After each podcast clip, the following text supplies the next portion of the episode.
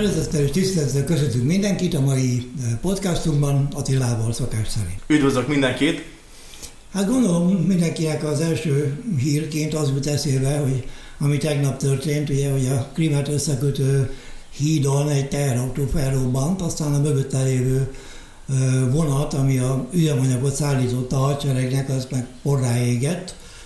Úgyhogy ez egy nagyon kemény csapás volt tulajdonképpen, még személy szerint Putyinnak is, mert ez egy presztis projektje volt neki, ő avatta föl, ő vezette az első autót, azon keresztül menve, és így tovább. A, igen, most ez, ez amúgy azért is személyes, mert hogy az ő születésnapján történt ez, egy, kettő teherautót vezetett, és egy teherautó robbant föl, most ez azt mondják, hogy teherautó volt, de hát ez úgy néz ki, ez rakéta támadás volt és a menette lévő vonat is, ami e, szóval egy vonatot eltalálnak szóval 100 kilométeres távolságból egy vonatot kilőnek. Hát nézd, hivatalosan nem, nem támadás volt, mert az ukránok még nem jelentettek semmi ilyesmit. Gondolom nem akarják feleslegesen még jobban mérgesíteni ezt a jó embert az a Kremlben. Úgyhogy hivatalosan az van, hogy egy teherautó robbant fel, és a mögötte lévő vonat ezért kigyulladt és egymás után ugye, a, miután az üzemanyagot szállított, egymás után a vagonok, nem vagonok, hanem azok a tartályok, puf, puf, puf, puf, puf, jó, de van kép róla, hogy látszik, hogy hol van terrautó, és hány 10 méterre van tőle a vonat, és látszik, hogy pont a vonat közepe van úgymond felrobbantva, mert megvan még az eleje, meg a vége. Mm-hmm. Szóval, szóval azért az ugye egy, egy, egy, egy nagyon érdekes robbantás volt így terrautóval. Ráadásul ugye ez Putyinnak a születésnapján történt, úgyhogy egy terrautóval úgymond nyitotta meg a hídnak a működését, ő hajtott át rajta egy narancsága színű teherautóval, amikor a, hidat megnyitották. Szóval mm. kilőttek egy, vagy felrobbant egy teherautó, és ráadásul az a, az a a nagyon-nagyon szükséges úgymond muníció, meg üzemanyag, vonatszállítmány is felrobbant, vagyis mert nem, nem, nem tud most már közlekedni a Krimfélsziget felé. A válaszhoz nem válaszolt sokáig magára, mert már ma megtámadták Kievet, tehát állítólag 80 rakétáról volt szó. A nagyon sokat leszettek a magyar. Amiből a rakéta, igen, van egy védelmi szisztéma, ami nagyon sokat kilőtt előtte, de így is azért egészen Kiev központjáig van találva. Még egy kép is volt a német tévében, hogy pont egy játszótér mellett van egy óriási kráter tehát gyerekjátszótér mellett. Igen, hát ez egy, ez egy nagyon, és ez, ez ahányszor, most azért nagyon sokszor volt ilyen sajnos, hogy, a, hogy az orosz hadseregnek vissza kellett vonulnia, vagy, vagy ö, ö, nagy, tényleg ezer négyzetkilométer nagyságú területeket veszített, és amikor ilyen nagyobb visszavonulások voltak, akkor hirtelen megjelentek Zsitomir például, vagy Zaporizsia területén, tényleg lakóházakba lőttek direkt bosszút álljanak. Ráadásul zárójelbe tegyük hozzá, hogy azokon a területeken, szóval Balparti Ukrajnában főként orosz nyelvet beszélő emberek vannak, ukránok vannak, ahol most tényleg szóval az, azokat a, a lakóépületeket lőtte, amiket ő megmentene. Szóval ez egy, ez egy nagyon ellentétes... Úgy logika. Na igen, nagyon ellentétes Szóval ez a úgy szabadítunk fel mindent, hogy minden szarrá lövünk. Ez, ez, ez hihetetlen, hogy mennyire embertelenül, és látod, mondta te is, hogy láttad a képet, hogy egy játszótér mellett, egy játszótér mellett csapódott be a rakéta, amik ugye nem véletlenül csapódnak be. Hogy ott megvannak a koordináták, hogy hova fog az, az becsapódni. Nem, nem csak véletlenül, hogy akkor Kiev és akkor ez, hanem ők tudták, hogy az oda fog menni, az direkt oda ment. Igen, hát manapság most már elég pontosan tudnak célozni, ugye, sőt a rakéta saját magától vezérli magát a célhoz, úgyhogy nem csak Kievet egyébként, hanem Lvivet, alig bírom kimondani, és Harkivot is megtámadták. És a Lviv azért nem elegyik azért, a, a, ugye Lviv vagy, vagy Lemberg magyarul, uh-huh. ő azért Németül. főként hát lengyel területhez, terület volt mindig is, akár például a Belarus Grodno, ugye Lengyelországot a második világháború után egy arrébb csúsztatták, irányomták a német területekre, Igen. és amit elvettek a lengyelektől, azt odaadták a, ugye a, a beloruszoknak, meg, meg oroszoknak, meg ukránoknak, szóval azért ott volt egy, egy érdekes történet. Ugye elcsúsztatták az egész térképet, Na most ez a, úgy néz ki ez a térkép csúsztatás per pillanat, hogy ebben tényleg az elmúlt napokban, hetekben mondhatjuk, hogy amióta ez a Harkivi ukrán kontra elindult és, és megtörték az orosz vonalat, frontvonalat, onnantól kezdve szinte minden nap arról számolnak be, hogy, hogy mennyit haladtak előre itt, hogy hány falut vettek meg, várost foglaltak vissza az ukránok, hogy mennyire van most például Kerszont elkezdték bekeríteni. Én is mindig a Google Maps-en nézem, van egy, egy Snigurivka nevű hely, meg egy Novaya Kakhovka nevű hely a Kherson mellett. Most a Nyepernek a bal partján van a Snigurivka, amellett van még egy folyó is ráadásul, mm-hmm. ami, ami egy, egy technikai akadály, ez egy természetes Igen. akadály ugye, hogy, hogy tudjanak haladni. Na most ez elesett, szóval egyenes az út Kherson felé, a másik oldalán pedig az a Novaya Kakovka van, ahol most nagyon komoly harcok folynak. Hogyha ez is elesik, ez azért nagyon fontos pont ez a Novaya Kakovka, mert épp az előbb néztük Géza a, ugye a térképen, Térképen igen. hogy, hogy oda érkeznek be ugye a vasúti, meg, meg rendes autóút utak is, amelyek egyenesen tudnak menni Kherszonba. Szóval, ha a Novaya Kakovka elesik, akkor a, a támogatás, nem Krimfélsziget felől érkező támogatás, az, az megszűnik, és azt mondják az ukránok, hogy az is benne van, hogy Kherszont úgy fogják föladni, hogy csak simán kivonulnak onnan, szóval nem nagyon lesz lövöldözés, ha csak nem ők fognak direkt lakóépületeket robbantani, mert, mert már most látszik, hogy menekülnek. Szóval az, azok az úgymond árulók, akik, akik átfordultak orosz pártivá, Kherszonban is, de a Krimfilszegeten is, ők elkezdtek menekülni, és több kilométeres autósorok vannak, ugye most már felrobbant a híd, Szóval arra, arra fel... Nem egészen, még az egyik oldalon járható. I- igen, de azt nem használják, szóval nem, nem arra fele menekülnek. Azt mondom, hogy az, azt direkt hagyták meg, humanitárius szempontból hagyták meg az ukránok. Hát nem tudom. Ezt, ezt, ezt mondták. És ezt hallottam a hírekbe. És menekülnek szárazföldön, tudod, a Mariupol felé, szóval ott az a tengerparti rész, az még mindig orosz az kéz alatt van.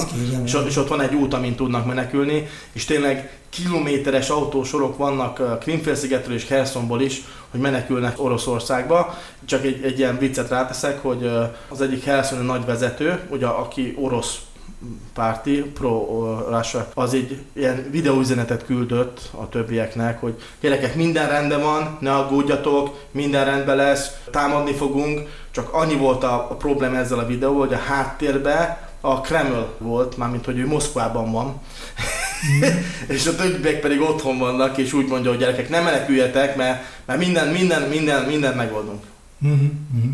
Még egy érdekesség van, ugye az oroszok is elkezdtek támadni természetesen, tehát most Bakmut felé jelentettek a, egy e, brit forrásból származó hír szerint, ugye mindig a a német tévében mindig a brit forrásra hivatkoznak, gondolom, hogy ne kelljen amerikait mondani.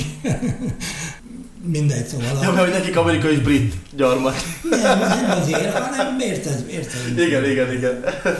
De hogy ne kelljen a CIA-t megemlíteni, vagy valami, ja, vagy a, a, szateliteket fölöttük, ugye, amik most már gyakorlatilag egy, egy autót biztos meg lehet rajta látni, sőt embereket is lehet. Micsoda, arcokat fel, ha felnézel, az arcát is felismerik. Mm. Szóval hihetetlen sokat fel. Ja, itt amúgy rá, ja, ráadásul várjuk, most mondta a szatelitet. Mm. Képzeld, hogy van ilyen természetes jelenség, hogy mint, mint egy, ilyen, egy ilyen fénycsóva alakul ki, ez, ez is, tehát Oroszország több helyen is volt ilyen, és ez egy természetes jelenség, nem tudom mi az oka pontosan, de hasonló az északi fényhez. Mm. És ugye este látszik, amikor valamiért ionizálódik a levegő, és akkor különböző színeket lát, és ez egy ilyen fénycsóva, és képzeld el, azonnal jött az izé propaganda, hogy bevetettük a szuperfegyvert, és hogy ez a izé, kozmosz, nem tudom milyen típusú fény nyaláb most teljesen szétzúzta az ukrán haderőt. Hmm. Na jó. Oké. Okay. Még, még annyit talán az ukrán háborúra, aztán már áttörjünk a tényleg a gazdasági oldalára a dolgoknak, hogy a, nem tudom, ki hallott már a Kadilov nevű úriemberről, a úriembert az erősen idézőjelbe teszem, Véletlenül láttam róla egy, egy órás dokumentumfilmet. Ez a véletlenül egy órás dokumentum. Igen, ő volt, aki még egészen fiatalon Putyin magához rendelte, ugye, mert kinevezte őt Csecsén földnek a főnökének tulajdonképpen, milliárdokkal támogatja. A egyetlen feladata van, hogy Csecsénnek ne kelljen többet törődni, ő ott rendet tart és kész. És akkor még egy olyan fiatal srác volt, mackóba ült a, a, a, a Kremlben, a Putyinnal szemben. Tehát tulajdonképpen jó, egy, hogy mondjam, egy ilyen kigyúrsz gyerek, aki, aki rettenetesen erős, meg nagyon férfiasan néz ki, magát, néz ki. Stb. De például volt egy érdekes rész, a orosz televízióban egy riporternővel beszélgetett, és nem mert ránézni. Ugyanis ilyen nagy dudájú hölgy volt, kivágott, direkt szerintem direkt provokációképpen. Nagy mert ő nagyon iszlám, szóval egészen... Nem, hát azért ott az ego előjön, hogy akkor mennyire, mennyire vagy elő, erős személyiség, hogy, hogy tudsz-e egyáltalán Igen. szemkontaktust uh, folytatni egy, egy ilyen gyönyörű hölgyel, és akkor nála látszott, hogy hát nem. Hát ilyet már többször láttunk a történelem során, hogy nagyon komoly besorolású emberek amúgy alapvetően mennyire úgy mm-hmm. kis, kis, kis emberek amúgy maguk, hogyha egy kicsit belekapirgálunk, hogy mi van a kinevezések mögött. Apropó kinevezés, ahogy, ahogy felrobbantották ugye ezt az Antonovi hidat, vagy a Crimea hidat, hogyha valaki Google Maps-en nézi, hogy ami összeköti Kercset, mármint hogy a, a Krimi félszigetet az orosz területekkel, Uh, ahogy ezt felrobbantották, ez hihetetlenül nagy, nagy uh, állítólag egy, egy villát dobott uh, amúgy Putin. szóval az összes étkészletet, ami volt nála, azt szétdobálta a generálisokra, kb. így nézett ki. És uh, ki is nevezte ezt a Kadirovot, van ez a Kadirovci, vagy az, ugye az ő katonái, biztos, hogy lát, ilyen TikTok katonák ők, mert ők nem képzett katonák, inkább ilyen verőlegények. Szóval Oroszországban, amikor valahol uh, tüntetés van, ugye, mint például nálunk most volt például Magyarországon a tanártüntetés, akkor ezeket küldik ki, hogy akkor össze-vissza verjék a jó népet. És akkor nincs probléma, akkor izé, akkor Putyira szavaztunk, minden frankó, úgy van, ahogy kell. Szóval ők nem, ők ilyen jó, ilyen verő, verőlegények. De, de tényleg ott gyúrnak, meg tiktokoznak, meg és Zárójában, amikor először küldték őket Ukrajnába, akkor mind meghalt a harmadik nap, és akkor ez a Kadira mondott egy ilyen, ezért, úgy, úgy szintén TikTokra meg ilyenekre, ilyen magyarázkodás, hogy hát fú, hát ezeknek van fegyverük is. Ezt nem gondoltuk volna, hogy ők, nem, ők visszalőnek, ezt nem, ne, erre nem vártunk. Mert ugye a, a hétköznapi ember az nem szokott visszalőni, amikor tüntet, hanem egy plakát van a kezébe általában. De és képzeld el, hogy ezt a nagyon, hogy mondjam, nem is tudom, minek nevezzem ezt az embert. Ez, igen, ez, ez egy nagyon primitív lény, őt kinevezték generál polkovnyiknak, ami, ami a harmadik szint. Ugye van a Marshall, van a General Army, és van a generál polkovnyik. Szóval a, bá, az összes szintet néz, ez a harmadik legnagyobb szint az egész orosz katonai besorolás között. Ez, ez még az ukrán média is úgy hozta le, hogy, a, hogy, hogy, hogy Putyin szemen köpte a saját katonáit. Igen, ugyanis az ember ez nem végzett semmiféle katonai akadémiát, vagy valami ilyesmi. Hát még nem is orosz? Igen, csecsén, igen. Szóval ez, azért, azért azt képzeld el, hogy, hogy te dolgozol, nem tudom, évek óta ott vagy, kiküldenek Szíriába, te ezt tanulod, gyakorlod, te konkrétan hadászati profi vagy. Igen, taktikák. Taktikák, ezt tanulod, és kineveznek egy kőköt feléd, hogy ő a főnök, és minden szavát azt te estened kell. Ja, remek. ez, ez, szerintem, amikor vodkáztak az orosz tábornokok, szerintem ez volt, ez oda, hogy remek. Na ja, térjünk rá akkor a, a gazdasági részére a dolognak, ugye, hát az egyik mai fő hír, ugye, hogy a, a forint elérte a 440-et. Dollárra szemben, igen. Dollár Egy dollár 440. Mikor szóltál először, Attila? Először kiment a videó, amikor a háború tört ki. Szóval először van egy, van egy videónk, egy Traders Time videónk, amikor 320 uh, uh, volt egy dollár, szóval 320 forintba került egy dollár, és akkor szóltunk mindenkinek, hogy gyerekek, pufferzóna vagyunk, mellettünk van háború, de akkor nem csak mi, hanem a lengyel, a cseh, a román és ugye a magyar deviza is. Szóval mindenki, aki, aki a, a, a következő lépése lenne a háborúnak, ott, ott nagyon komoly gyengülés kezdődött. Ha mondjuk a lengyelek például ők 20%-ot gyengültek, mi meg már bőven ott vagyunk, hogy 45. Szóval mindjárt vagyunk, hogy, hogy, a, hogy 50%-os gyengülés történt ebben a, ebben a 7 hónapban.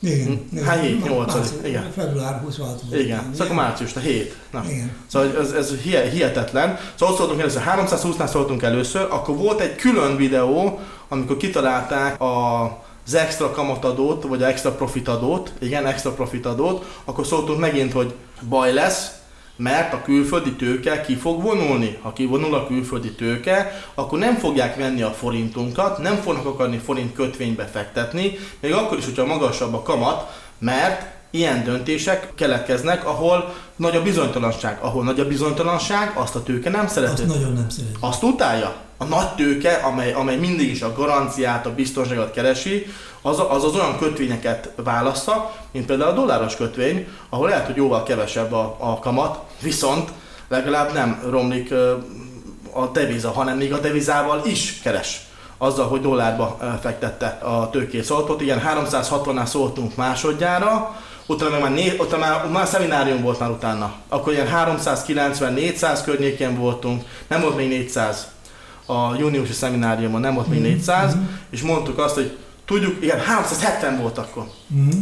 370, mondom, és akkor így mondtam, tudom, hogy nem a legjobb árfolyam dollárt vásárolni. Tudom.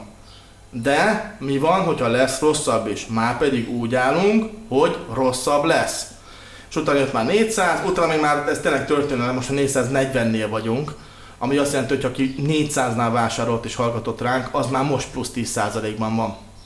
És nem kell annyira visszatekerni a grafikont, hogy ne legyen tikkadat. Mm-hmm.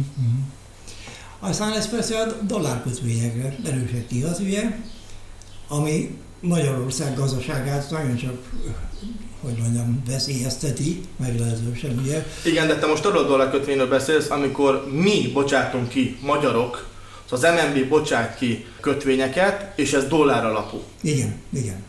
Azt, azt, csak, ah, hogy ne, ne, csak hogy ne összekeverjetek. Igen. igen, hát azt, azt, ugye azt tudod, hogy, hogy most ha 6%-ot fizetnek, akkor mennyit kell visszaadni? Hát, hogyha 400 forinton adták ki például a dollár kötvényeket, mondjuk egy 6%-os kamattal, akkor hogyha most vissza kell fizetni, akkor... 16 százalék. Pontosan. Szóval már 10% ot buktunk a zárfolyam különbségen, és ja, van egy videó is, ahol 500-ra predestináljuk a forintot. Igen, igen. A YouTube-on meg lehet nézni, de 440-nél vagyunk, és ahhoz képest, hogy akkor 360 volt, szóval ahhoz képest is mondhatjuk, vagyunk, hogy az már 22 százalék, csak azon, hogy ha akkor az emberek, és tudom, hogy csak, ja igen, gratulálok mindenkinek, meg küldtétek, mondtátok, hogy, hogy, hogy vásároltatok dollárt, sőt váltogattok folyamatosan, átlagoltok, nagyon jól csináljátok, köszönjük szépen, hogy, hogy elismeritek ilyen szempontból szakmai hozzá, hozzáértésünket, és ebből tudtok profitálni. Így van, hajrá, tehát legyen velünk! Bár olyan, olyan kommentát is kaptunk, hogy magyarok vagyunk, nem szégyeljük el magunkat, hogy a, izé, a forint ellen beszélünk. Hát mi, mi, hogy mondjam, persze magyarok vagyunk, de mi is szeretjük a pénzt. Jó, hát ez, ez hát ha valaki sokat nézze a kormánypropagandát, akkor ott lehet, hogy mind, minden rossz, ami, ami, nem, nem, ami, nem, ami nem úgy lett mondva, hogy a Magyarország jobban teljesít elméletileg, csak gyakorlatilag nem ez történik. Na most nekünk nagyon fontos, érzelemmentesen dönteni. Szóval mi nem, mi nem bonyolódhatunk bele politikai hovatartozásba, vallásba, bár, bármibe, ami, aminek színe van, szoktuk így mondani a szakmában, nekünk elemezni kell a helyzetet. És mi ezt mondjuk el, hogy mi történik ilyenkor, és mit kell ilyenkor tenni. Szóval ezért van nekünk hitelességünk, mert nem azt mondjuk, hogy jaj, hát persze, meg így lehet, meg le is megy, meg föl is megy. Nekünk nekünk, nekünk tényleg képviselni kell egy irányt. Igen. Akit egyébként ez érdekel ez a dolog, felhívnám a figyelmet, hogy nem sokára, a jövő hétvégén, október 22-én tartunk egy szemináriumot, ahol például erről is szó lesz Attilának az előadásában, ahol azt is bemutatja, hogy hogyan trédelte le például a szignálszervizünkben ezt az egész dolgot, tehát még egyszer október 22, ez egy szombati nap, délelőtt lesz 9 órától, kb. 14 óráig, utána még mindig szoktunk beszélgetni, meg hát, általában elhúzódik. Igen, igen. Úgyhogy mindenkit szeretettel várunk, a várkuti.eu oldalon meg lehet találni, tehát várkuti.eu, Ferdebonal, szeminar ez az órára. De látszik a menüpontok között persze, is, hogy, persze, hogy, hogy, hogy szeminát lehet, lehet jelentkezni. A Vendel konferencia központban lesz, az, előzőek, ahol voltunk, azok mind foglaltak, úgyhogy egy ilyen konferencia központ központot. Igen. De már, már, én ismerem, azt, ismerem azt, én ott, amikor otthon voltam kb. 5 évig, akkor én ott tartottam mindig az én szemináriumomat, úgyhogy az, hogy belül teljesen ugyanolyan jól felszerelt és butorozott dolog, mint ami a bankcenterben volt, ami egy szuper, hiper-szuper modern épület, ugye?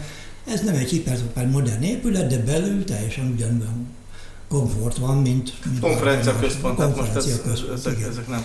Az előző, az előző szemináron is voltak ilyen, ilyen éles kérdések, hogy eurót vegyek, vagy dollárt. Uh-huh. Sőt, kapok is olyan kérdéseket, amikor uh, jönnek, uh, követnek szignálon, és akkor kérdeznek pár dolgot, hogy akkor mit gondolok erről vagy arról, meg vannak magyar részények, OTP, Mordikter, meg ilyenek vannak, hogy akkor azokkal mi legyen? Na most én ezekre egyenes választ adok, és, és alá is támasztom, hogy miért, mit, mikor kell tenni. Úgyhogy akinek, akinek bármiféle magyar részvény érdekeltsége van, vagy egyáltalán bármilyen részvény tulajdonában van, akkor azok föl tudják tenni a kérdést, hogy akkor mi legyen ezzel. Ilyenkor mi szokott történni. Én ugye átestem a 2008-as válságon, szóval ott nagyon sok minden előjött. Ez, ez kicsit ilyen pepita kategória, a mostani válság Szóval vannak hasonló dolgok, amikre hasonlóképpen reagálnak, és hasonló, szóval hasonló, nem lehet úgy, hogy a történelem megismétli önmagát, de egy kicsit másképpen, szóval mindig egy picit másképpen. Úgyhogy, úgyhogy az, ilyen, az ilyen éles, egyértelmű kérdésekre, hogy akkor most mit csináljak ezt vagy azt, arra én így személy szerint, hogy egy az egybe papíron is van rá, hogy a licenszes vagyok, hogy tudok válaszolni. Ez természetesen ez nincs jövőbe látó gömbünk a, a Gézával, mert a tegnap előtte Géza lejtette, azt összetört. De, de, de szóval logikusan ne tudjuk vezetni érzelem nélkül, mert tudom, hogy mekkora probléma az, amikor például minden nap mennyi kinyitod az értékpapírszámládat, megnézed, és kevesebb van rajta. Szóval ez, ez, ezek érzelmi dolgok, és amikor az érzelem az elszáll, és teljesen befolyásol, akkor nem tudsz logikus döntéseket hozni. És nagyon sok olyan logikus döntés lehet, ami például a, a, a key-level stratégiáról fog szólni, ezt Géza fejlesztette ki, és tényleg hihetetlenül jól alkalmazható a mostani piaci környezetben. Egy pár szót így, most így ilyen izé intróba, hogy akkor Jó, hát is az. azt hiszem egy korábbi podcastban már meglehetősen részletesen beszéltem róla, hogy egy véletlen folytán felfedeztem egy törvényszerűséget, hogy minden devizapárnak van egy rájellemző, mondjuk úgy egy rácsa tulajdonképpen, tehát a, a szintek egymás fölött, a ellenállás számos szintek egymás fölött körülbelül egyenlő távolságra vannak egymástól, minden párnál más, és akkor ezen alapszik a, tulajdonképpen a stratégia, aminek az az óriási előnye, hogy reggel van vele körülbelül 10-15 perc munka, és ott lehet hagyni. Másnap reggel megint meg lehet nézni, hogy akkor ennyit nyert, véletlenül, stb. Bezenni esetleg az új megbízás, hogyha a tegnapi teljesült, ugye mert pending orderekkel dolgozik, várakozó megbízásokkal, sőt most már készül az a expert advisor, ami tényleg még megkönnyíti a dolgot olyan értelemben, hogyha ugye gazdasági hír van, akkor ezeket a pending ordereket, ezeket ki kéne venni utána pedig vissza lehet tenni esetleg, hogyha nem szállt el annyira az árfolyam. Most még ez is automatizálva lesz, tehát hogyha az ember fölhúzza az eseményt a kalendárból a, a chartra, akkor ez az expert advisor azt észreveszi, a hír előtt kiveszi a rá vonatkozó pending ordereket, a hír után pedig visszaveszi őket, hogyha még van értelme. És e, még az is benne van, hogy a stoppot bizonyos körülmények között fölhúzza a break be tehát megvédi a trédet. Vagy lehúzza a break be Vagy lehúzza, így van, így van. Akkor ez úgy néz ki, hogy akkor ez meg is lesz ez a robot a szemináriumra, vagy, vagy legalábbis azután meg tudják kapni a részvevők? Igen, nagyon remélem, hogy meg lesz addigra. A programozó fiúnak most nagy gondjai vannak az egyetemen, úgyhogy nehezen terhelhető, de azt mondta, hogy ez nem egy nagy dolog le, leprogramozni, úgyhogy ez valószínűleg addigra meg lesz. Innen is köszönjük. És akkor tényleg ott lehet hagyni. Tehát az ember 10-15 perc munka van vele reggel, megnézni azt, hogy mi teljesült, mi nem, ami teljesült, annak a párját kivenni, betenni a másikat, lapozni, következőre vissza pár következő, következő, következő, kész. És akkor ott, van, ott lehet hagyni, és másnap reggel kell újra ugyanezt megcsinálni. Ennyi. Tehát aki dolgozik, annak az abszolút ideális.